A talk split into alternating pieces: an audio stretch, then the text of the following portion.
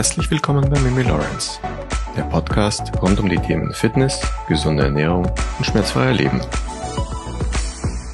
Ich habe mich diese Woche für dieses Thema entschieden, da einige meiner neuen Kunden sich an mich gewandt haben, da sie stagnieren, obwohl sie sich Low Carb ernähren. Und auch die Zeitungen und sozialen Medien explodieren gerade förmlich wieder mit diesen einfachen fünf Tricks, wie man schnell und effektiv Bauchfett verliert etc. Ein Kunde hat mir diese Woche auch die Frage gestellt, basierend auf der ketogenen Ernährung oder Ernährungsweise. Eine Freundin von ihm versucht damit jetzt schon über längere Zeit abzunehmen und Low Carb hat bei ihr irgendwie nicht so wirklich alleine funktioniert. Daher gibt es heute ausnahmsweise seit wirklich längerer Zeit wieder den Exkurs in die Ernährung. Es geht also um die Frage, ist Low Carb wirklich der heilige Gral? Oder ist es vielleicht doch die ketogene Diät? Wie ist der Unterschied zwischen High Carb, Low Carb und No Carb? Und was liegt eigentlich in unserer Natur? Steigen wir mal mit ein paar Fakten ein. In den 90er Jahren galt Fett als die Ursache für Herzkrankheiten. So um die 2000er waren dann die Kohlenhydrate schuld an allem. Es wurden Stimmen laut, die behaupteten, dass No Carb und Keto der Inbegriff für Gesundheit und Leistungsfähigkeit darstellen würden. Was ist also nun das Richtige? Fakt ist, alles hat seine Vorteile, wie immer im Leben. Ich bekomme fast täglich über unseren Kontaktformular oder über Instagram die Frage, was ich persönlich empfehlen würde, wenn es um das Thema Abnehmen geht. Wenn ich hier in diesem Podcast jetzt eine allgemeine Empfehlung aussprechen müsste, aber wichtig, das ist nur eine ganz allgemeine Empfehlung, würde ich mich vermutlich für Folgendes entscheiden. Fakt ist, Low Carb funktioniert für die meisten Menschen. Warum das so ist und wenn dich das Thema wirklich tiefer interessiert, dann kannst du das in dem Buch Living the Low Carb Life von John Bowen nachlesen. In diesem Buch beschreibt Bowen die Unterschiede zwischen den meistverkauften Diäten. Von Dr. Atkins über die South Beach Diät bis hin zu den Sugar Boostern und noch vielen, vielen mehr. Er liefert uns Lesern Fakten, die man braucht, um Entscheidungen zu treffen. Er gibt in diesem Buch auch Erklärungen der Wissenschaft hinter einer kohlenhydratarmen Diät und auch viele Ernährungstipps und auch Insidergeheimnisse, damit der neu gewählte Lebensstil funktioniert. Dass Low Carb aber funktioniert, ist nicht wirklich verwunderlich. Warum, fragst du dich jetzt? Es liegt quasi in unseren Genen. Das menschliche Genom und unser Stoffwechsel haben sich nach einem langen Low Carb Ansatz entwickelt. Als wir damals noch in der Steinzeit in Höhlen gelebt und entweder wir vom Säbelzahntiger gejagt wurden oder er uns gejagt hat, da gab es keine Landwirtschaft. Daher haben unsere Vorfahren sich hauptsächlich von Proteinen und Fetten ernährt. Logisch, oder? Ihre Ernährung könnte man sogar so weit gehen zu sagen, die war No Carb. Die Landwirtschaft, die uns dann auch die Kohlenhydrate gebracht hat, die gibt es in dieser Form erst seit, sagen wir mal so 7000 bis 12.000 Jahren. Somit ist eine High-Carb-Ernährung, also viel Brot, Zucker und so weiter, eher sehr neu für uns als Menschheit. Aus historischer Sicht sind wir also eher Low Carb oder sogar No Carb Typen. Genau das belegen auch zahlreiche empirische Beweise. Wenn wir unsere Kohlenhydratzufuhr reduzieren und dafür mehr Proteine und Fette verzehren, nimmt unsere kognitive Leistung zu. Wir fühlen uns besser, wir können uns besser konzentrieren, kurz, wir sind viel leistungsfähiger. Wusstest du eigentlich, dass es einen Unterschied zwischen No Carb und Low Carb gibt? Bei Low Carb nimmst du ca. 20% deiner Kalorien aus Kohlenhydraten auf. Das entspricht, sagen wir mal bei 2000 Gesamtkalorien, ungefähr 100 Gramm Kohlenhydrate. Das wäre ein nachhaltiger Ernährungsansatz.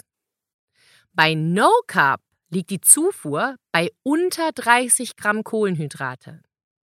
30 Gramm Kohlenhydrate kann man aber nicht lange beibehalten. Und genau das ist das Riesenproblem. Warum? Bei einer No-Carb-Diät leiden deine hormonelle Anpassung, dein Schlaf und dein Training. Ich trainiere zu 80 Prozent mit, in Anführungsstrichen gesetzt, ganz normalen Menschen.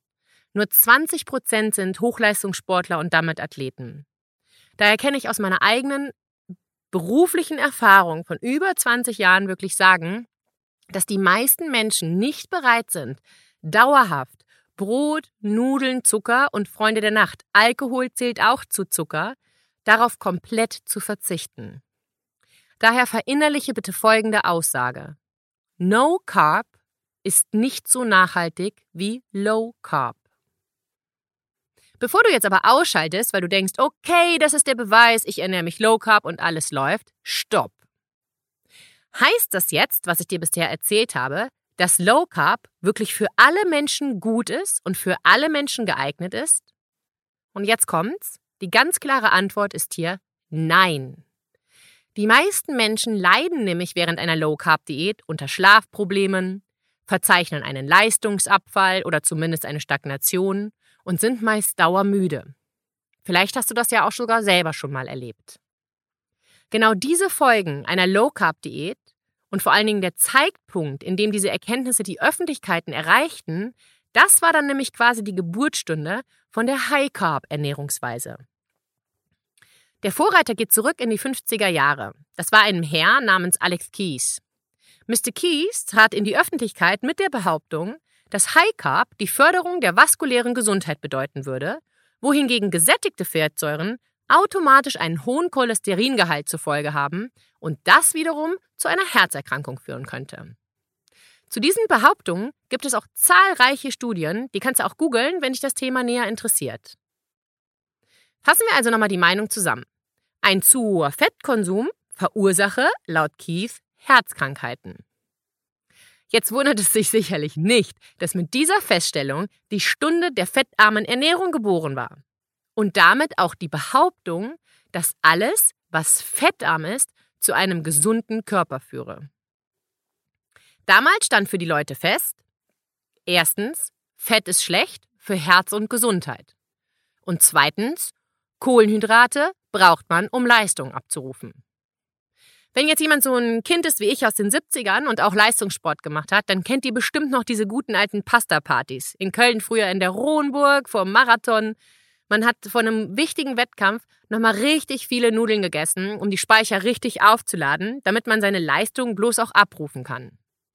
Nicht selten haben wir Pasta auch mit zum Schwimmwettkampf bekommen. Besonders beliebt war damals bei uns Pasta mit Apfelmus, fettarm und kohlenhydratreich. Fest stand zumindest, und daran glaubten damals alle Sportler und Trainer, Sportler brauchen Kohlenhydrate. Daraus resultiert dann die Volksweisheit, Volksweisheit, Entschuldigung, wenn es gut für den Sportler ist, dann kann es für den Nichtsportler ja nicht schlecht sein. Logisch, oder? So kam es, dass High Carb und Low Fat eine dominante Ideologie wurden. Alle pushten diese Ideologie. Auch Ärzte und das gesamte Gesundheits, die gesamte Gesundheitsindustrie.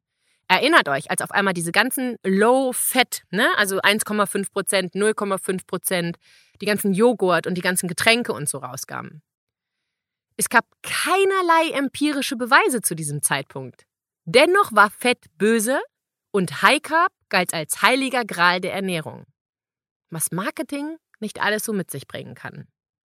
Es klingt ja wie ein Traum, oder? Du könntest so viele Kohlenhydrate essen, wie man will.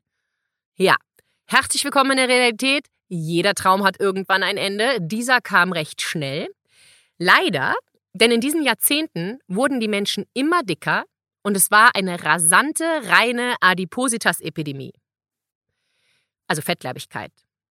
In den letzten 20 Jahren gab es sehr, sehr viele empirische Erkenntnisse und auch in der Wissenschaft kam es zu einem Paradigmawechsel. Als Risikofaktoren für den Herz-Kreislauf-Erkrankungen galten plötzlich Zucker und Transfette. Und als effizienter Ansatz für die Reduktion von Körperfett kam dann Low Carb zurück ins Rennen. Low Carb hat eine wahnsinnig lange Vergangenheit. Die ersten Beweise, dass Low Carb funktioniert, ich glaube, die stammen sogar so aus dem Jahr 1797. Damals hat man an äh, Diabetes erkrankten Offizieren geforscht. Man hat sie low carb ernährt und das hat massive Erfolge verzeichnet. Wenn dich die Studie interessiert, es tut mir wirklich leid, aber dann müsstest du die googeln. Ich habe die heute mal nicht in den Fußnoten angegeben, aber die findest du, wenn du das bei Google eingibst. Aber aufgrund von dieser, von dieser Studie wurde die kohlenhydratarme und auch die ketogene Ernährung für Diabetiker im 19. Jahrhundert entdeckt. Im Jahr 1972 kam dann Atkins um die Ecke. Ganz, ganz viele von euch kennen bestimmt den Namen. Ich würde nicht sagen alle, aber viele haben den bestimmt schon mal gehört. Atkins ist schon fast ein Synonym für eine kohlenhydratarme Ernährung. Atkins erhielt, erhielt wahnsinnig viel Kritik, aber er ebnete sich und seine Meinung den Weg in die Medizin und auch in den Leistungssport. In den späten 90er Jahren war dann Low Carb der absolute King der Ernährungsformen. Die Gründe waren auch ganz logisch. Wenn ein hoher Kohlenhydratkonsum primär für den Anstieg des Körperfetts verantwortlich sei, dann ist es doch im Umkehrschluss so, dass die Reduzierung des Kohlenhydratkonsums das Körperfett reduzieren muss. Und genau dies hat dann auch die Wissenschaft bewiesen. Aber, und es gibt immer ein Aber im Leben, es gibt tatsächlich auch die Menschen, die Körperfett mit High Carb verloren haben und mit High Carb auch leistungsfähiger geworden sind. Es kam also zu einer No Carb ketogenen Ernährungsweise. Frei nach dem Motto, wenig Kohlenhydrate sind gut, keine Kohlenhydrate sind noch besser. Die ketogene Ernährungsweise bezieht mit ein, Kohlenhydrate zu essen. Nehmen wir mal ein simples Beispiel. Wenn du täglich eine Kalorienzufuhr von, sagen wir mal einfach, damit es einfacher zu rechnen ist, 2500 Kalorien hast, würde sich das nach der Keto-Diät wie folgt zusammensetzen. 375 Gramm Proteine, 110 Gramm Fett und 30 Grad Kohlenhydrate. Wichtig zu erwähnen, auch wenn es nur fürs Protokoll ist, No Carb ist nicht immer ketogen, aber ketogen ist immer No Carb. Ketogen genießt seit den letzten paar Jahren wieder ein Comeback. Aber, und hier ist es wieder, das Aber.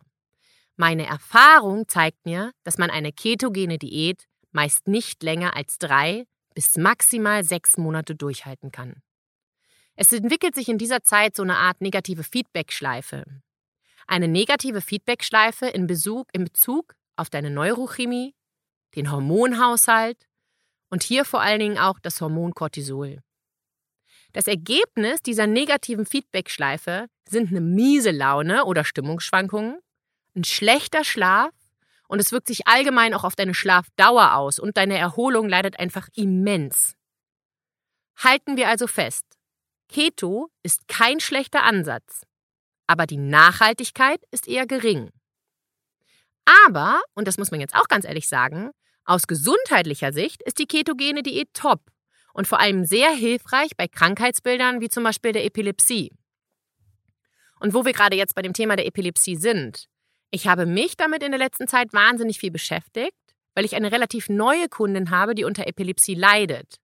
Wir beide haben mit Fasten bei ihr schon wahnsinnig große Erfolge gefeiert, aber ganz wichtig, man sollte und kann hier keine Verallgemeinerung aussprechen.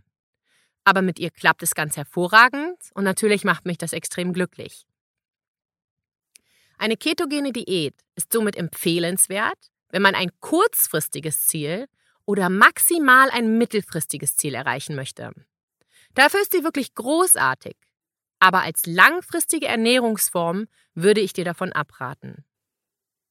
Fakt ist, und hier solltest du genau zuhören, es ist ein Irrglaube, dass es egal ist, wie viel Kohlenhydrate man isst.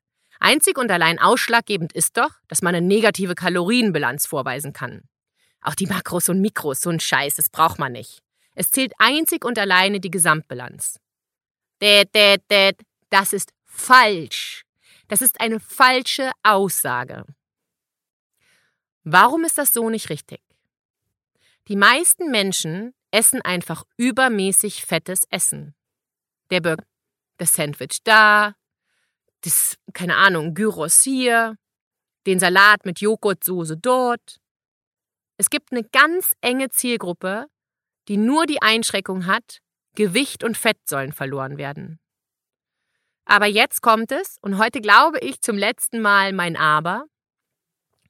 Zu viel Essen ist nicht der einzige Grund für Übergewicht.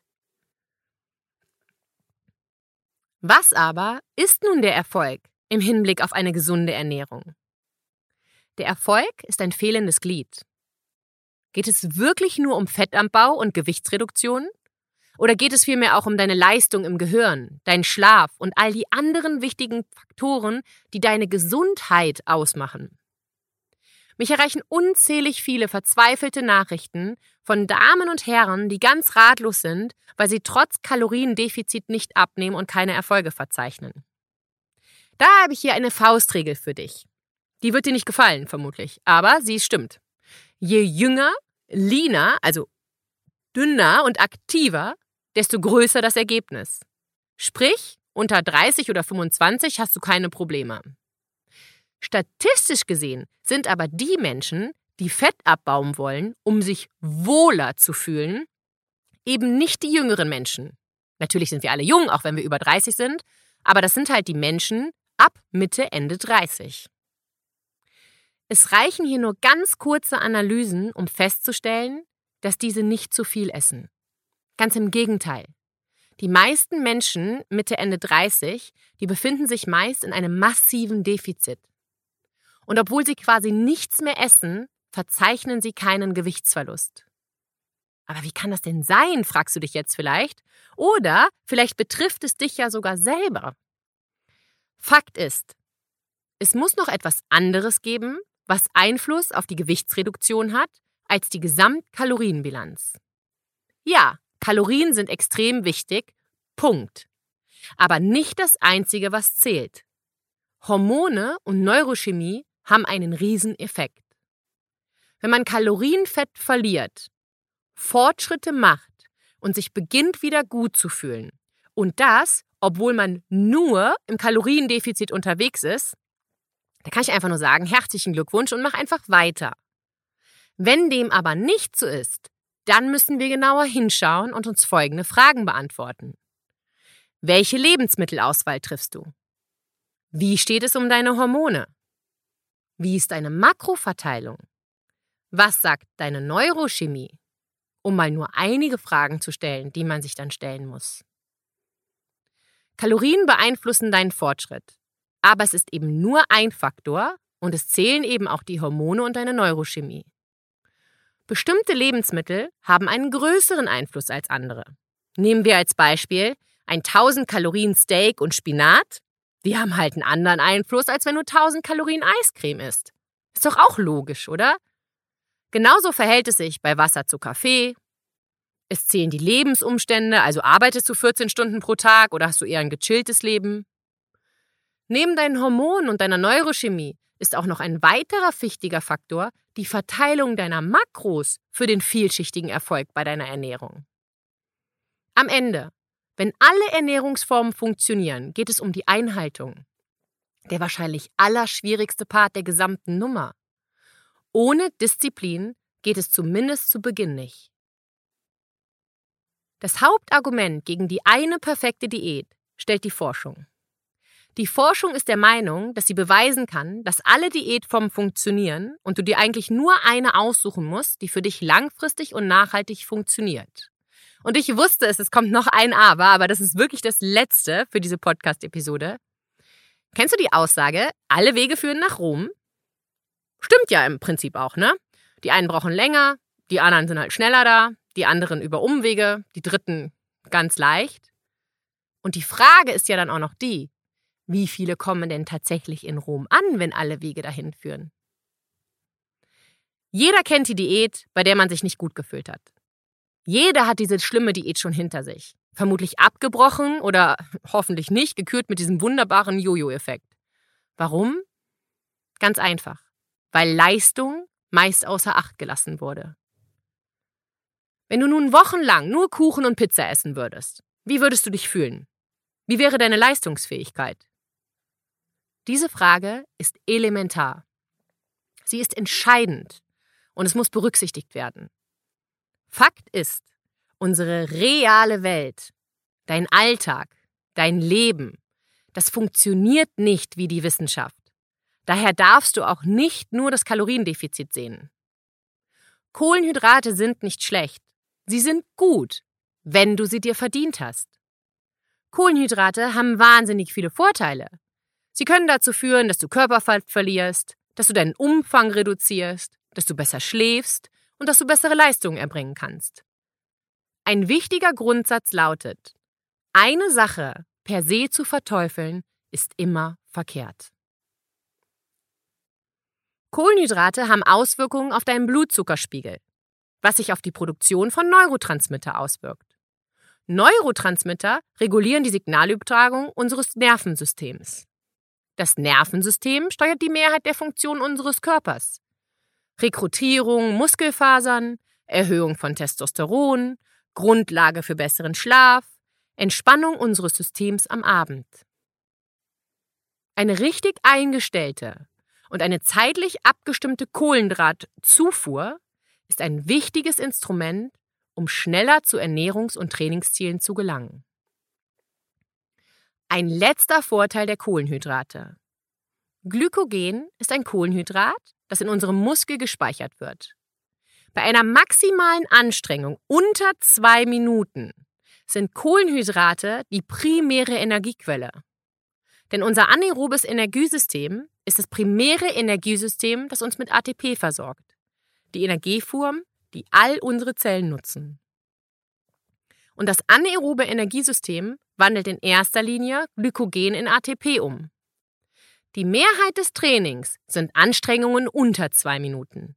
Sie finden also in anaeroben Energiesystem statt, weshalb der Glykogenspiegel für die Energieversorgung entscheidend ist. Und mehr Energieaufwand bedeutet einen größeren Trainingseffekt aus metabolischen Sicht. Puh. Was ist nun die beste Diät? No Carb, Low Carb, High Carb, Keto? Die beste ist die, die dir hilft, deine Ziele zu erreichen. Also Verlust oder Aufrechterhaltung des Körpergewichts. Verlust von Körperfett, kombiniert mit einem hohen Maß an Wohlbefinden und täglicher Leistungsfähigkeit und sie muss vor allen Dingen nachhaltig sein. Es ist so simpel und gleichzeitig so unfassbar schwer. Die zwei größten Hürden. Man braucht einen objektiven Nachweis, um den Erfolg zu beurteilen. Den haben die meisten Menschen nicht. Wenn es funktioniert, mach halt weiter. Wenn nicht, ändere was. Waage ist nicht immer so das beste Kriterium. Hautfaltenmessung, ja, super, dafür brauchst du aber ein Studium. Miss dich aus. Objektive Messungen oder Spiegel ist besser als die Waage. Mit Spiegel meine ich, dass du stellst dich vor ein Foto, ach, vor einen Spiegel und machst ein Foto und vergleichst die Fotos von Woche zu Woche. Der rationale Verstand dominiert objektive Messungen. Und das ist der Schlüssel zum Erfolg. Wichtig ist auch noch, nur weil bei dir Low Carb vielleicht vor fünf Jahren funktioniert hat, heißt es nicht, dass es jetzt noch funktioniert. Das hat so viele Einflüsse. Dein Mikronährstoffmangel, also liegt da ein Mangel vor bei deinen Mikronährstoffen? Wie viel Stress hast du? Besteht ein Schlafmangel? Wie ist dein Lebensstil jetzt zu diesem Zeitpunkt? Wie ist dein Aktivitätslevel? Darauf basierend muss man anpassen und modifizieren. Ich wollte dir in dieser Episode nicht die Antwort geben, was das Beste für dich ist. Ich wollte dir nicht die Antwort geben, was bei dir funktioniert und die große entscheidende Frage ist. Wir müssen gemeinsam oder du alleine herausfinden, was ist dein aktuelles Ziel und welcher Ansatz ist für dein aktuelles oder vielleicht sogar noch besser dein langfristiges Ziel der richtige, die richtige Entscheidung. Das ist der einzige Ansatz, um zu bestimmen, was für dich das Richtige ist. Wenn man jetzt behauptet, Low Carb ist das Beste, wie das so alle Fitnesszeitungen machen, deswegen übernimmt man diese Meinung, dann wäre das genauso, wie wenn ich sagen würde, also Mallorca, Mallorca ist das beste Urlaubsziel, was es auch immer gibt. Da sagen mindestens 20 von euch, okay, vielleicht ein bisschen mehr, weil wir sind ja schon mittlerweile echt äh, über in den, in den Zehntausendern von den Hörern. Hoffentlich sagen mindestens 20.000 oder die Hälfte. Naja, aber auf Zypern ist es ja auch wirklich schön. Oder ich finde aber Griechenland viel schöner. Und so verändert sich auch unsere Ernährung. Nur weil ich Mallorca als Fünfjährige schön fand, mag ich es vielleicht jetzt nicht. Nur weil ich der Trippy City Hopper war in meinen Zwanzigern oder gerne auf Hawaii gelebt habe in meinen Zwanzigern, finde ich jetzt vielleicht Zypern tatsächlich am schönsten. Unser Körper verändert uns, unser Leben verändert sich, du veränderst sich. Und damit verändert sich auch deine Ernährung. Ich hoffe, das hat etwas Ordnung in dein Chaos um die Kohlenhydrate gebracht, wann du sie essen darfst, ob du sie essen darfst, wie du sie essen sollst. Wenn du Fragen hast oder gerne ein Training mit mir buchen würdest oder ein, mit mir besprechen, wie es vorwärts geht, nutze Stichwort Ernährung oder mein Ziel oder das Stichwort Gesundheit. Du kannst dir eins von diesen dreien aussuchen. Schreib mir über die Kontaktformularseite oder über Instagram oder wenn du meine Telefonnummer hast, eine WhatsApp mit deinem Namen oder eine SMS. Und du kriegst das Coaching für 49 Euro und als Sonderpreis das PT für 59 Euro, je nach Vakanz, also je nachdem, wie ich frei habe. Und ich bin mir sicher, wir finden deinen Weg. Vertraue keinem Massenplan. Überlese das, was in den nächsten Wochen in Fit for Fun, Men's Health und Co. stehen wird. Das ist halt leider oft echt ein bisschen an der Oberfläche gekratzt. Und denk dran, du bist etwas ganz Besonderes. Dich gibt es nur ein einziges Mal auf der Welt. Deswegen brauchst du auch immer etwas ganz Individuelles, wenn es um deine Gesundheit und um deine Fitness geht. In diesem Sinne heißt es heute einen wunderschönen Mittwoch. Deine Mimi Lawrence.